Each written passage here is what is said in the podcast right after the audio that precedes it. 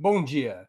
Hoje é 2 de março de 2023. Estamos dando início a mais uma edição do programa 20 Minutos. Nossa entrevistada será a professora, arquiteta e urbanista Raquel Rounik.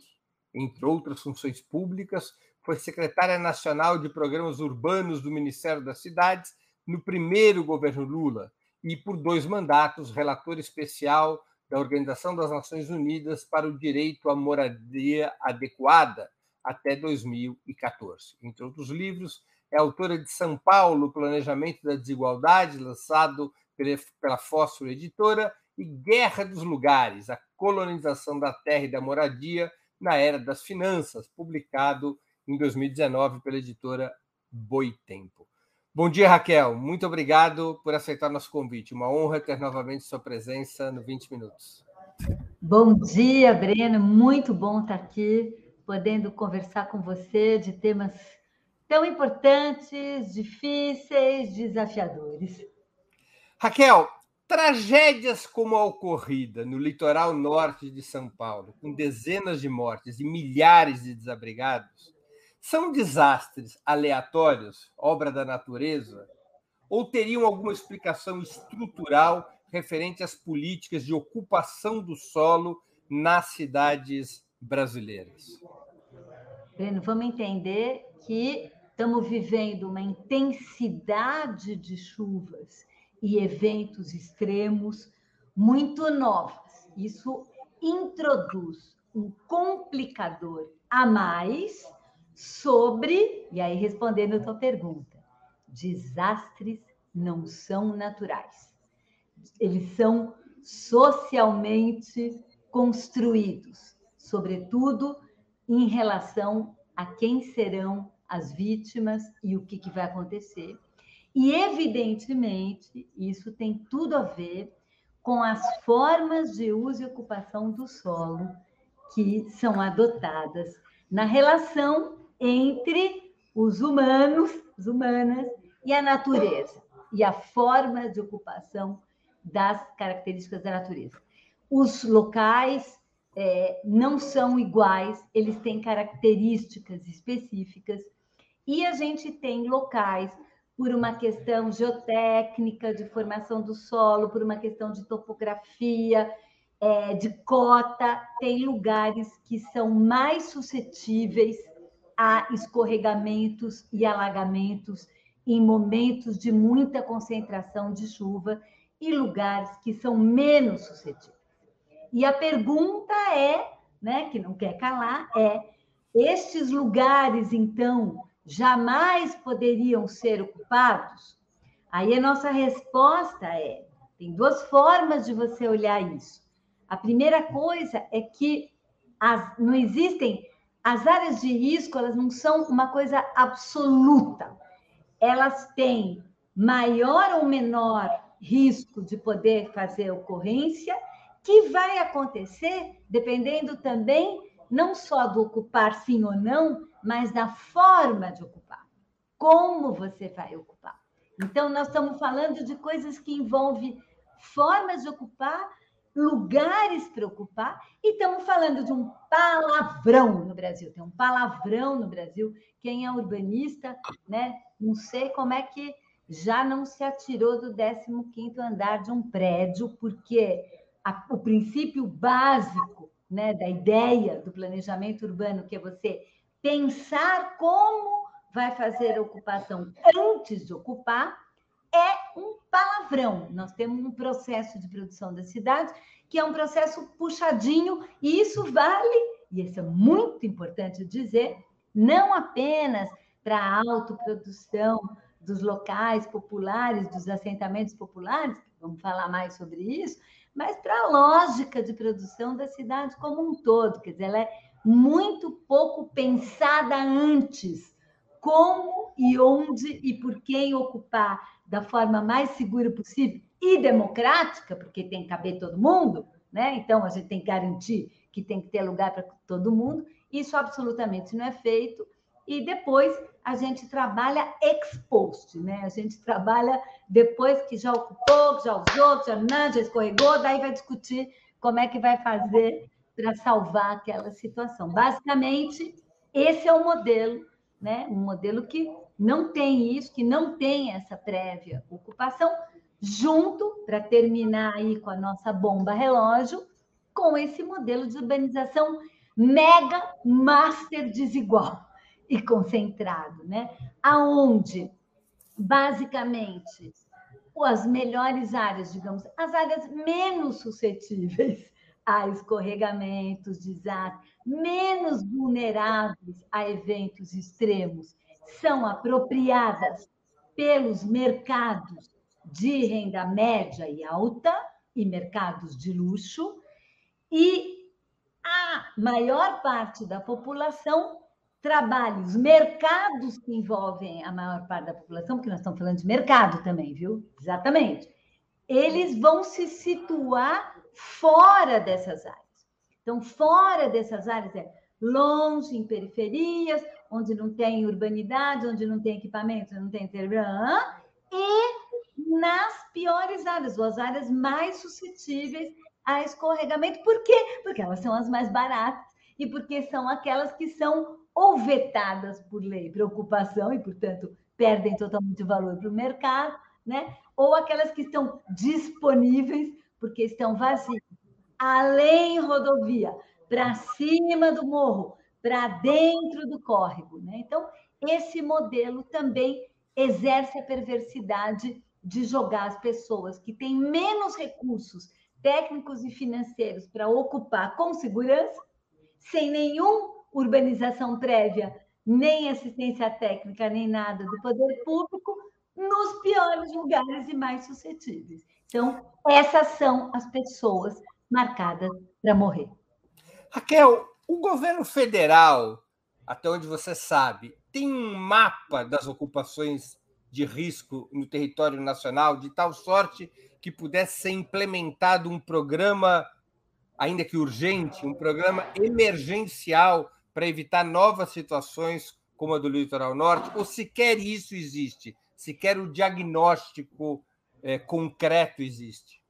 Na totalidade do país, acredito que não exista, mas eu preciso trazer aqui o depoimento é, de alguém que, durante a primeira gestão é, Lula, esteve à frente da Secretaria de Programas Urbanos do Ministério das Cidades, que era, na época, uma secretaria nova, recém-implementada, e um dos eixos dessa secretaria nova foi um programa de prevenção e mitigação de áreas de risco.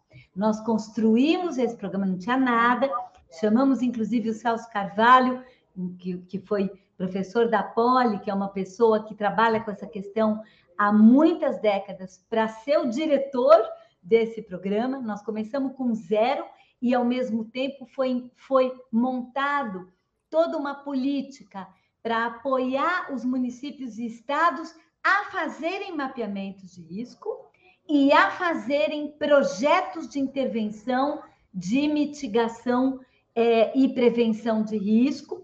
E posso te dizer, isso foi crescendo, foi ganhando mais recursos financeiros ao longo desses anos, e muitos, muitos municípios e estados fizeram mapeamentos e fizeram planos de intervenção e mitigação, que, infelizmente, não foram plenamente implementados ou foram parcialmente implementados, porque a lógica geral de produção da cidade, o que inclui a lógica geral de financiamento também dessa produção, inclusive pública, não obedece exatamente à lógica dos planos de mitigação e prevenção. Mas muito conhecimento já existe, muitos municípios já têm, muitos municípios desenvolveram projetos, inclusive, né?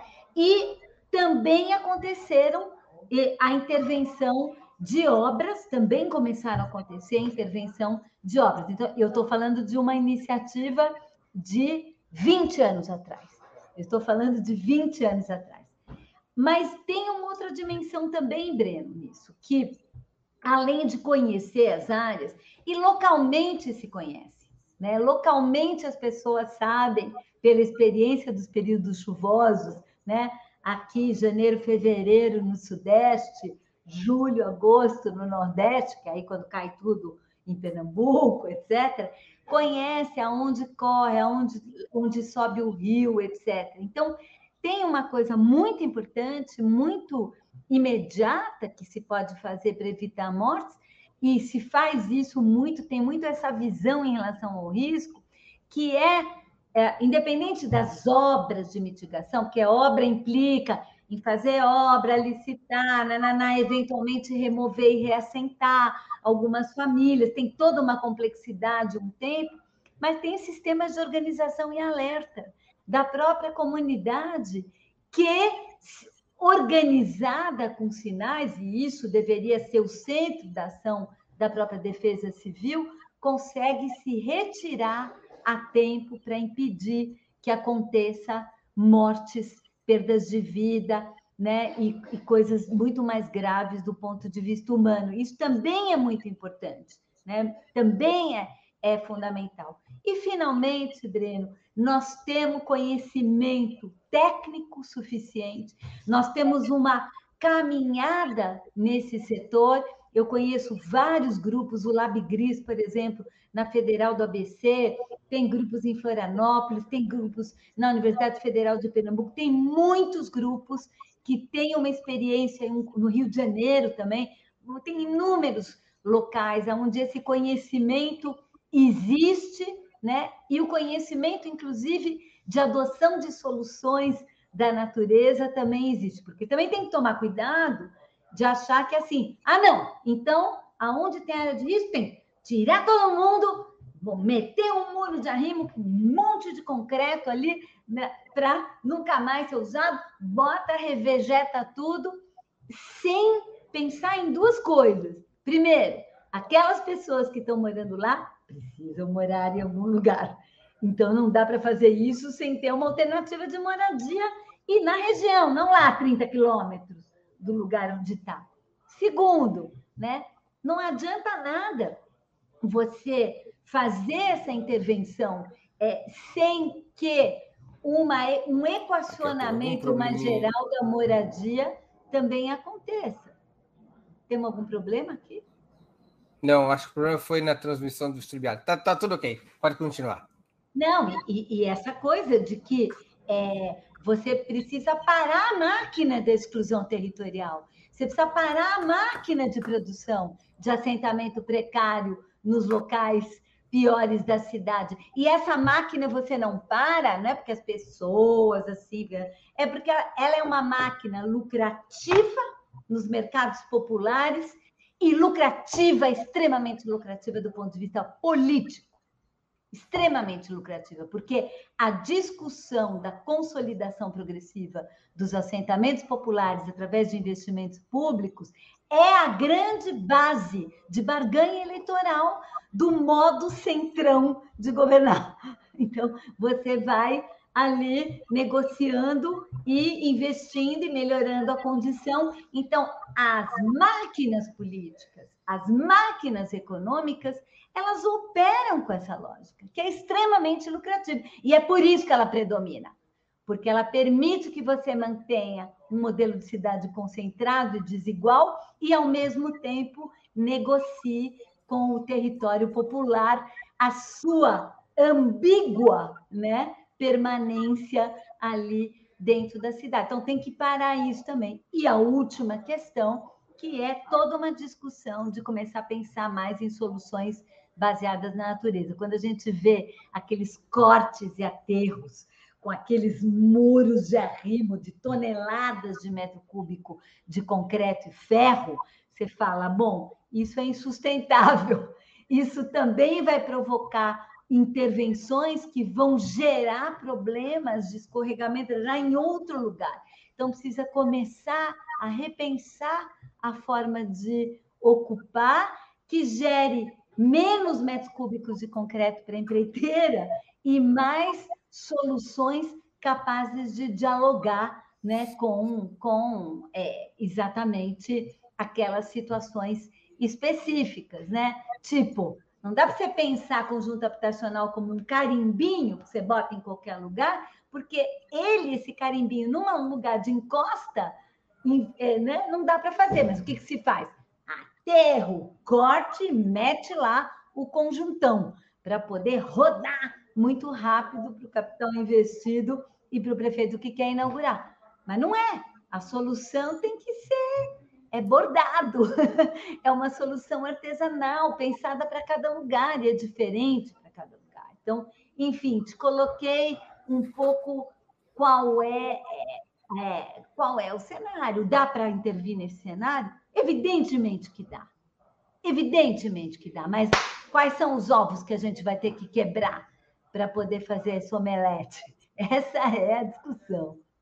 Raquel, todas as cidades do mundo capitalista viveram ou vivem processos mais ou menos acelerados de especulação imobiliária a partir do controle e usufruto privado dos terrenos municipais, com a ocorrência de fenômenos como da gentrificação, entre outros, expulsando os mais pobres e até setores médios assalariados para áreas cada vez mais distantes e desprovidas de serviços públicos de qualidade. Há formas concretas e viáveis dentro do sistema capitalista e no nosso país de impedir ou amenizar esse processo? A explosão dos aluguéis, por exemplo, nas grandes uhum. cidades brasileiras, é um fenômeno pós-pandemia de extrema agudeza pessoas de classe média, de renda média e alta, até essas pessoas estão sendo expulsas das regiões centrais da cidade. Há o que fazer? Você está tocando num ponto que é uh, a gente já tinha um modelo de cidade desigual, né?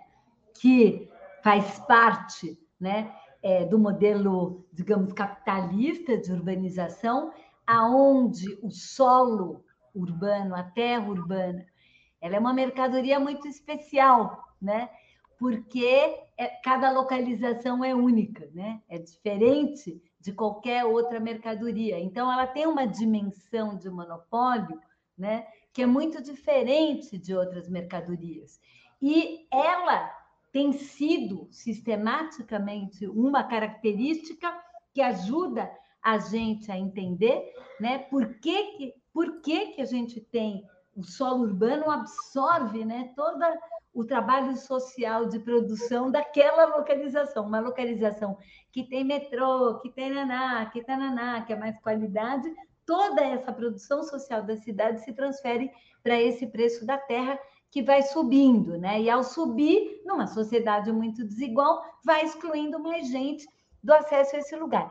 Até aí é a lógica capitalista, e aí nós estamos falando de uma lógica capitalista histórica na cidade. Só que isso piorou muito com a hegemonia das finanças e a financiarização do espaço construído.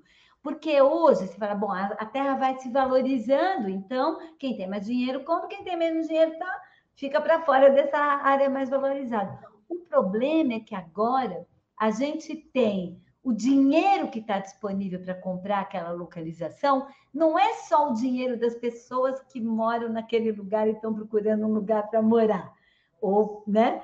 Ela é também o dinheiro que circula globalmente nas finanças globais do planeta, que tem no espaço construído um ativo importante para o seu próprio circuito de valorização. Então, quando você falou, tá uma explosão de preço de aluguel, o aluguel é a nova fronteira da financiarização da moradia e do espaço construído hoje. Grandes fundos de investimento globais estão cada, cada vez mais investindo em espaço construído para poder fazer futura locação e nem precisam alugar já. Isso que é o mais isso que é o mais grave da história, nem precisa usar já, porque aquele ativo, aquele espaço construído é um ativo que valoriza né, o perfil dos fundos de investimento e permite que ele alavanque mais capital e não necessariamente aquilo já precisa estar rendendo um aluguel. Ele tem uma expectativa ali de 10, 15 anos né, para aquilo poder acontecer. Só que isso está concorrendo com os pobres mortais que têm o espaço da cidade para viver. Então, agravou tremendamente o processo com a financiarização. E quer ouvir uma pior?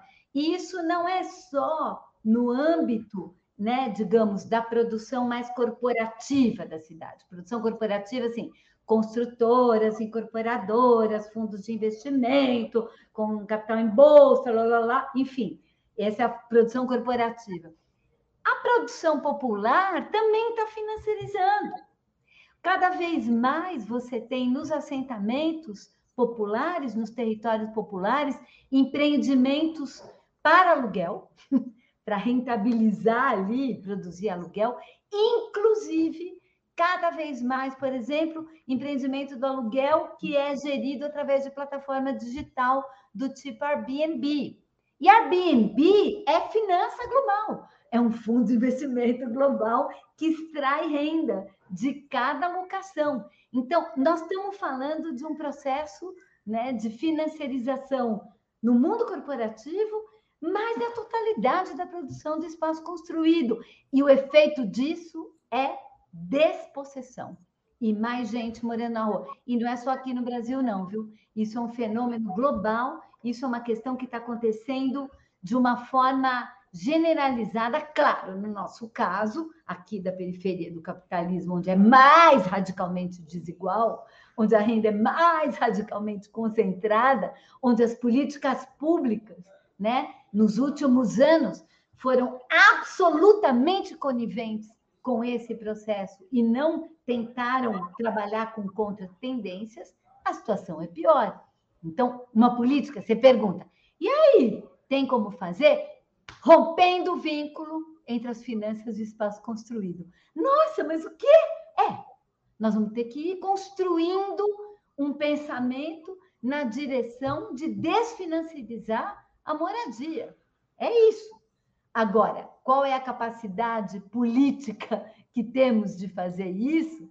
Né? Aí é Mas a forma de fazer isso qual seria? O Estado assumir a construção e a alocação de moradias? Não, não. A forma de fazer isso é, por exemplo, adotar formas de organização da moradia, como, por exemplo, a moradia cooperativa uhum. ou os Community Land Trust, que são formas de propriedade coletiva daquele espaço, que impede que aquele espaço circule como mercadoria no mercado. Aquele espaço é um espaço basicamente para uso, né? E uhum. não para circulação. Por exemplo, isso é uma forma, a gente verificou na crise financeira hipotecária, os moradores de moradias cooperativas, estou falando globalmente, tá? Nos Estados Unidos, na Inglaterra, tudo, foi o, mais, o que mais foi resiliente à é. perda da moradia. O Uruguai tem uma história de produção de moradia pelo modelo cooperativo enorme.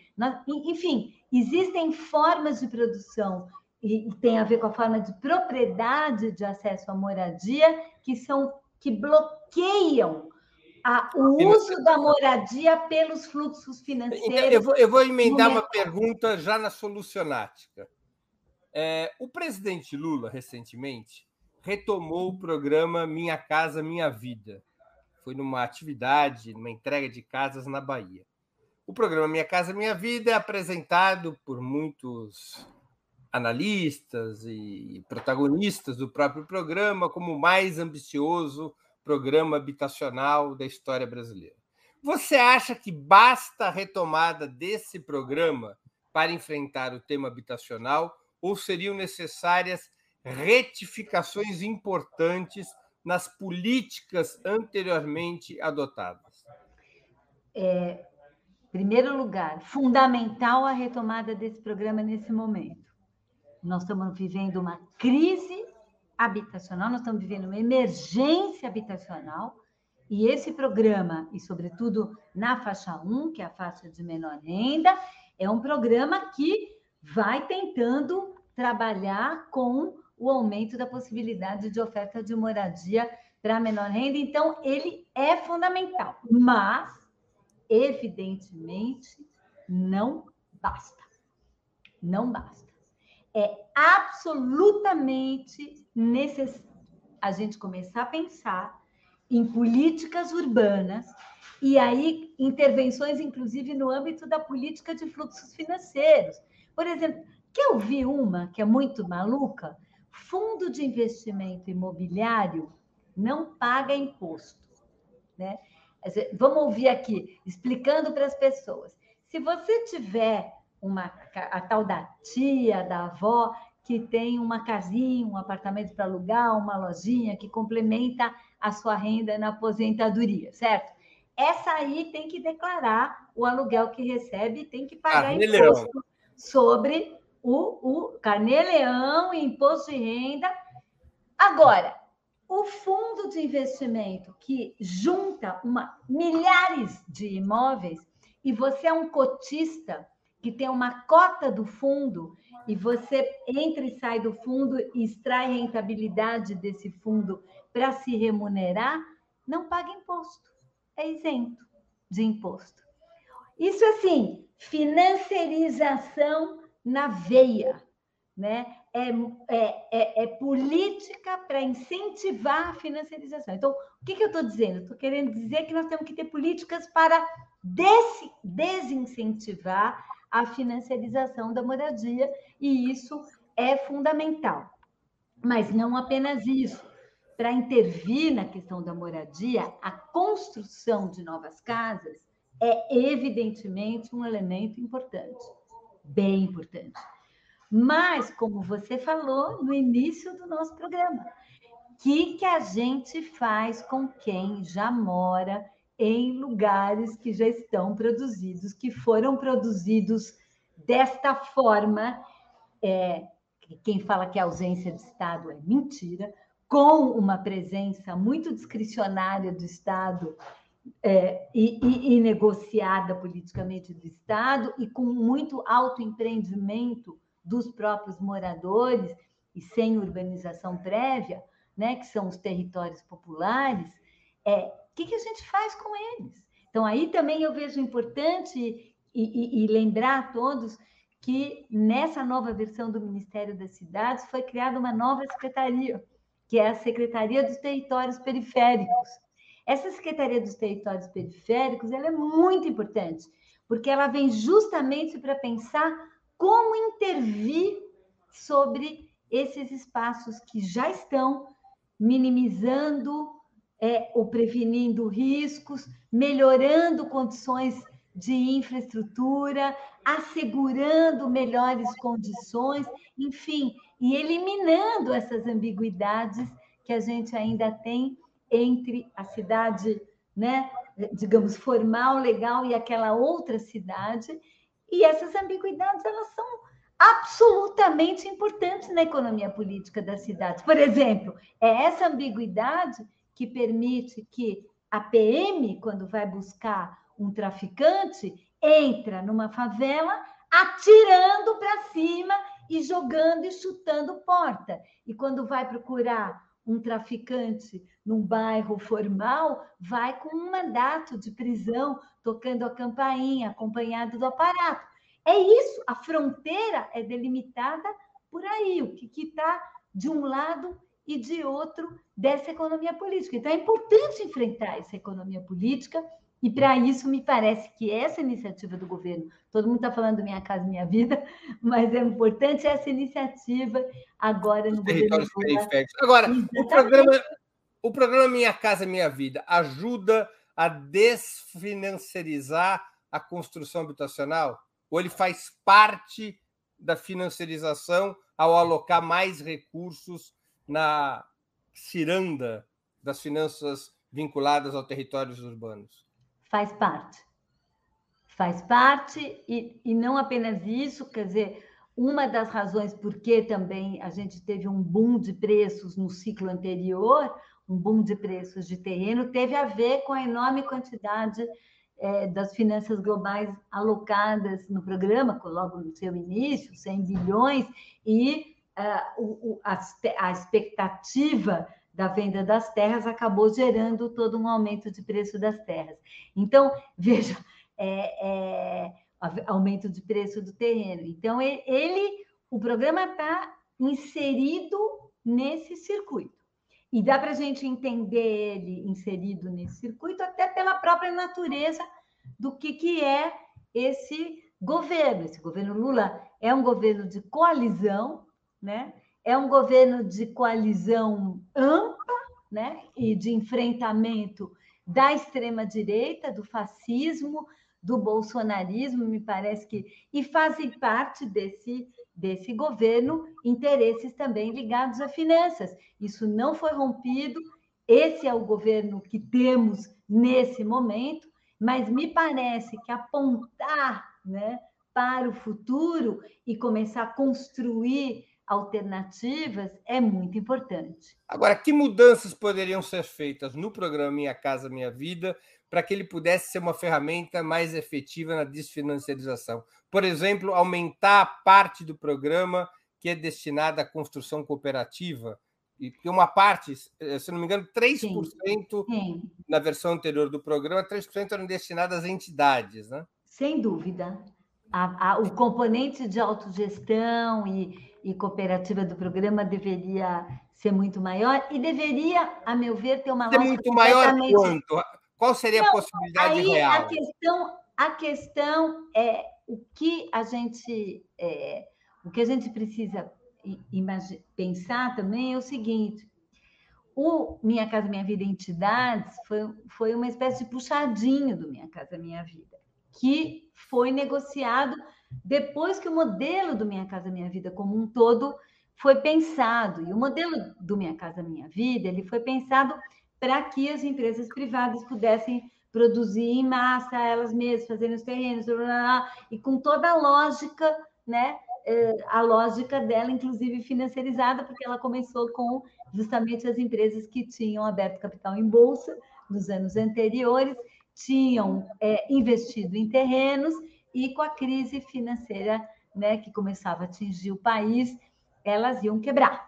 Então, o, o, o programa surgiu dali, né? E esse movimento, esse movimento de financiarização das grandes empresas estava acontecendo já e o programa foi uma resposta a isso.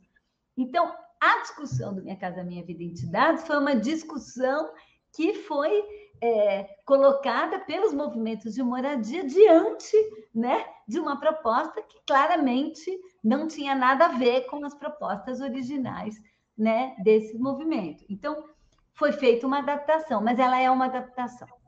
Ela não é um programa pensado a partir da cooperativa. Então, eu espero sinceramente que na nova versão do Minha Casa Minha Vida eh, se consiga me, mudar muito a lógica né, eh, do componente entidades para que ele possa ser trabalhado. E tem várias intervenções que eu estou vendo ali, não dá para não intervir na questão da terra, né? Então, imposto IPTU progressivo, é, taxação alta de vazios e subutilizados, é, limite de tempo para um imóvel ficar desocupado, enfim, você tem uma série de intervenções, regulação de Airbnb e de plataformas digitais de aluguel, tem muitas intervenções de natureza mais fundiária e tributária. Né?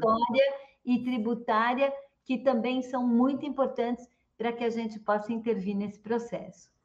Você está vendo isso no horizonte do atual governo federal? Está na agenda essa discussão sobre esses instrumentos de desconcentração da propriedade urbana através de ferramentas tributárias? Eu, eu entendo que o governo está sob a pressão de uma situação absolutamente emergencial e procurando dar respostas o mais rápido possível para essa verdadeira crise humanitária que nós estamos vivendo. E um dos componentes da crise humanitária, além da fome, né, é e a, a pobreza é, a, é, é o teto. Então, eu estou entendendo que neste momento essa questão não está na agenda, mas isso não significa que isso não deverá entrar na agenda, que isso não deverá também fazer parte. E aí é uma questão basicamente de correlação de forças. Quem coloca e quem põe esses pontos na agenda tem que se fortalecer para que isso seja cada vez mais importante e relevante. Raquel, uma última pergunta, que eu sei que o teu tempo está corrido hoje. A gente até estourou um pouco o nosso combinado. Isso, a última. Nos anos 80 e 90, eh, governos petistas inauguraram uma série de experiências de democratização política das cidades. A mais conhecida foi o orçamento participativo, que o presidente Lula, durante a campanha eleitoral, propôs resgatar. Por outro lado, a descentralização dos serviços de saúde e educação, uma marca da Constituição de 88, dando maior autonomia às cidades para construírem seus próprios modelos locais de saúde e educação dentro de certos paradigmas nacionais, essa descentralização revela diversas fragilidades. Como inserir a participação popular no dia a dia das cidades e torná-la, digamos, uma correia de transmissão de baixo para cima para que chegue até o governo federal? É, essa é uma, é uma questão muito importante e relevante, um desafio enorme. Me parece que nós temos uma tradição aqui de políticas públicas pensadas a partir do centro, na direção das periferias. Isso vale na relação entre governo federal, estadual, municipal, mas vale também em cada cidade. Centro, classe média, alta renda, branca, pensada para as periferias. E é, pensadas a partir do modelo de produção de cidade nesse centro e com seus agentes. Esse é o modelo predominante. Esse é o modelo predominante. Então, romper com esse modelo significa abrir um espaço para que as periferias falem e para que sejam ouvidas. De novo, me parece que essa, esse é o desafio também dessa Secretaria de Periferias, não é intervir com discos voadores que saem né, de Brasília e caem ali totalmente alheios às dinâmicas, ao território, às características, às histórias e às lutas que tem lá. Mas emergir das próprias comunidades os seus projetos e seus planos de transformação para o futuro. E a partir dali pensar a política. Me parece que isso também implica em se abrir para modelos distintos que vêm de distintas regiões. Não dá para pensar em cidade amazônica como se tivesse numa cidade do Sudeste. Não dá para pensar em trabalhar modelos de cidade sem levar em consideração o nosso ponto de partida, que são as características naturais, físicas daquele lugar, mas também culturais, né? Então, nós vamos ter que romper com esse modelo. E me parece que isso é uma coisa é, é uma tarefa enorme, hercúlea. Esse modelo tem a ver com colonialidade, tem a ver com essa mesma questão pensada a partir do centro para a periferia, vale para a relação entre o Brasil e os centros de produção de conhecimento sobre a cidade, Estados Unidos, Europa, etc. Isso também que tem que ser rompido. E eu acho que isso é um processo. Eu acho que é um processo que está acontecendo e eu acho que o que podemos fazer, e eu espero sinceramente que o governo Lula faça isso, seja um processo de estimular aonde ele está acontecendo, que ele possa acontecer cada vez mais, né? oferecendo então recursos para que esses planos, para que esses projetos, para que essas ideias de baixo para cima sejam realizadas. E aí a gente vai construindo outras formas de pensar e ser cidade. O orçamento participativo seria uma, continuaria a ser uma boa ferramenta. Eu acho que ele pode ser uma boa ferramenta, embora a gente tenha toda uma discussão de que forma a própria discussão do orçamento participativo foi capturada pelos circuitos políticos clientelistas que operam na cidade, né? pelo sistema político partidário e a forma como o sistema político partidário negocia a produção e consolidação da cidade. Então, tem questões ali, tem desafios ali, mas eu sou uma defensora fervorosa da participação popular e da continuidade necessária da experimentação que nós vamos ter que fazer. Raquel, nós estamos chegando ao fim da nossa conversa e eu te faço aquelas duas perguntas clássicas do final das entrevistas com nossos convidados e convidadas antes das despedidas. A primeira pergunta: qual livro você gostaria de sugerir aos nossos espectadores? A segunda: qual filme ou série poderia indicar a quem nos acompanha? Então, É, eu acabei de ler o último livro da Patrícia Mello, Menos que Um. Ele é muito, muito, muito legal para quem quer entender o que se passa num lugar como a Cracolândia. Eu, eu que acompanho o Labicidade, acompanho junto com o Fórum Mundaréu da Luz há muitos anos esse lugar, eu achei muito interessante a forma como as questões estiveram presentes e descritas lá, e eu acho que vale a pena. Né? É um romance. Ele é, ele é uma ficção, mas é um ele é uma ficção. É uma ficção situada num lugar X, não está identificado, mas olhando ali, eu acho tão importante é, a gente entrar em contato com esse mundo. A, né? Patrícia né? começou como uma romancista policial. Esse livro é um policial? Esse livro é um policial, mas você sabe que ele é um policial de baixo para cima, né? ele é muito é, é interessante do ponto de vista é o personagem central, um morador de rua. Então, é do ponto de vista de quem está na rua, é, morando na rua. Então, vale a pena para ter um outro olhar, né, sobre isso. Filme e, ou série? Hum, filme ou série? Eu, eu sugeriria aqui, para quem não viu, Parasita, filme coreano, sensacional. Assim, Parasita fala de todas as coisas que eu falei aqui, né? Situadas na Coreia, sabe? E, e dá para ver o quanto são processos globais, né? E, e, e muito interessante. E é muito legal a gente começar a ver essa produção que não vem de Hollywood, né? que não vem ali do centro da produção cultural do planeta, e como que essa produção começa a pensar sobre questões que também são tão colocadas para nós. Essa é a minha é um, sugestão. É um retrato de gentrificação brutal para Brutal, brutal. Numa Coreia do Sul rica e próspera. Isso Alguma também série... gente, isso também para a gente não achar que é tudo jabuticaba, que é tudo, que as coisas que a gente está vivendo no Brasil é só no Brasil. Não é, é global, nós estamos falando de um processo global e a luta para a transformação desse cenário é global e nós temos uma responsabilidade desde o nosso território e, é, das, e, e da nossa população também nos engajar nela. Raquel, eu queria agradecer muitíssimo pelo seu tempo e por essa conversa, como sempre, tão pedagógica e estimulante. Muito obrigado por mais uma vez ter aceito o nosso convite. Muito obrigado, Breno, e foi sensacional aí as intervenções também que eu fui vendo dos ouvintes. Falam também um tchau para os nossos ouvintes é, aqui. Muito obrigada. Obrigado, Raquel.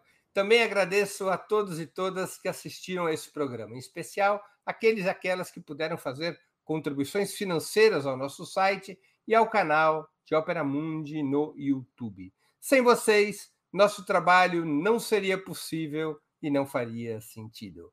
Um grande abraço a todos e a todas.